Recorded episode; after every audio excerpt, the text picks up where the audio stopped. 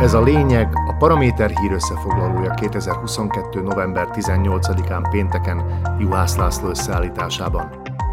Az árak merülnek, a kínálat nő, nálunk ez természetes. És a Kauflandnál a lényeg támogatása is lényeges. Két pozsonyi városrész leköszönő polgármestere is a hírportálok címlapjára került pénteken, a közszolgálati tévé pedig kénytelen volt az öntisztulás útjára lépni a bársonyos forradalom évfordulóján. Rudolf Kuszi, Pozsony újváros polgármestere már belenyugodott abba, hogy az október végi önkormányzati választáson nem győzte le a regnáló főpolgármestert, arra azonban valószínűleg nem számított, hogy rács mögött végzi.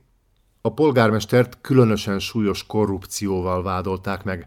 Állítólag 150 ezer eurót kért egy ingatlan fejlesztőtől, hogy saját hatáskörben az ő javára döntsön. Úgy hírlik, a közvetítők, akik segítettek neki az engedélyeket elintézni, további 220 ezeret oszthattak szét maguk között.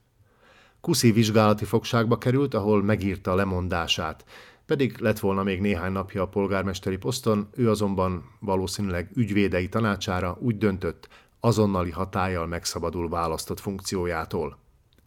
Mivel a bíróság szombat reggel dönt arról, vizsgálati fogságban marad-e Kuszi, a Pozsony újvárosi polgi valószínűleg úgy okoskodik, hogy nagyobb eséllyel töltheti szerettei körében legalább még ezt a karácsonyt, ha funkció nélkül áll a bíróság elé.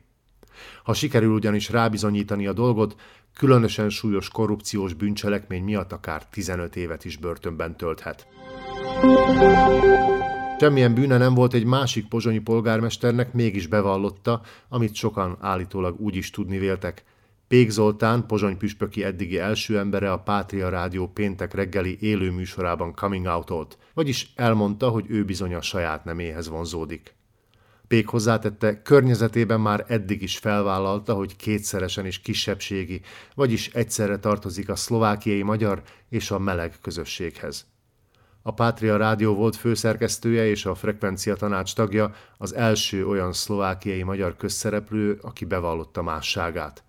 Pék Zoltán a rádióban elmondta, a szlovákiai magyarok a leginkább homofób közösség Szlovákiában, és ismer olyan melegeket, akik a legvéres szájúbb módon ágálnak a homoszexuálisok ellen. Ha egy toleránsabb és felvilágosultabb társadalomban élnénk, a leköszönő polgármester pénteki bejelentésének egyáltalán nem lenne hírértéke. Mivel azonban Szlovákiában a mássággal szembeni intolerancia már olyan méreteket öltött, hogy két fiatalt csak azért kivégezhet egy harmadik, mert azok nem olyanok, mint ő, minden ilyen vallomásnak értéke van. Nem csak hírértéke, hanem fontossága is. Hiszen minél több közszereplő mer más lenni, annál több meleg gyűlölő agyában gyulladhat ki az a bizonyos villanykörte. És annál kevésbé lenne lényeges egy ilyen hír.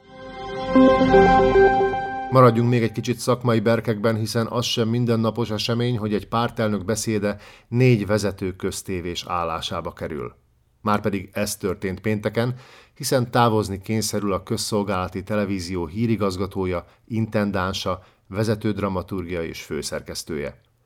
Mária Hluchányová, a publicisztikai és hírműsorok igazgatója és három vezetőbeosztású munkatársa issza meg a levét egy rossz döntésnek, ami miatt november 17-én a Bársonyos forradalom évfordulóján a köztévében Robert Fico szíthatta a szlovák kormányt, az államfőt, Európát és mindenki mást.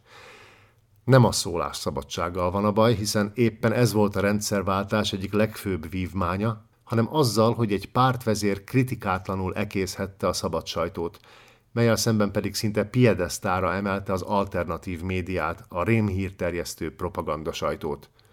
A Smer közgyűlésén elhangzott beszédet a tévé csak egy az egyben leadta, anélkül, hogy összefüggésbe helyezték volna, vagy reagált volna rá valaki. Hogy ne menjünk messzire, arra már a cseh köztévében is volt példa, hogy leadták egy párt vezetőjének öntömjénező beszédét. Ott ült azonban a stúdióban egy-két elemző, akik azon melegében rámutattak a politikus csúszlatásaira. Egy-egy vitapartner vagy szakértő politológus azért még Pozsonyban is akadhatott volna. Ez volt a lényeg 2022. november 18-án pénteken Juhász László összeállításában. Kommentált hírösszefoglalóval legközelebb hétfő este jelentkezünk a Paraméteren, podcastjainkat pedig a Paramédia rovatban találják, illetve a Spotify, az Apple Podcasts, a Google Podcasts és a Podbean platformjain.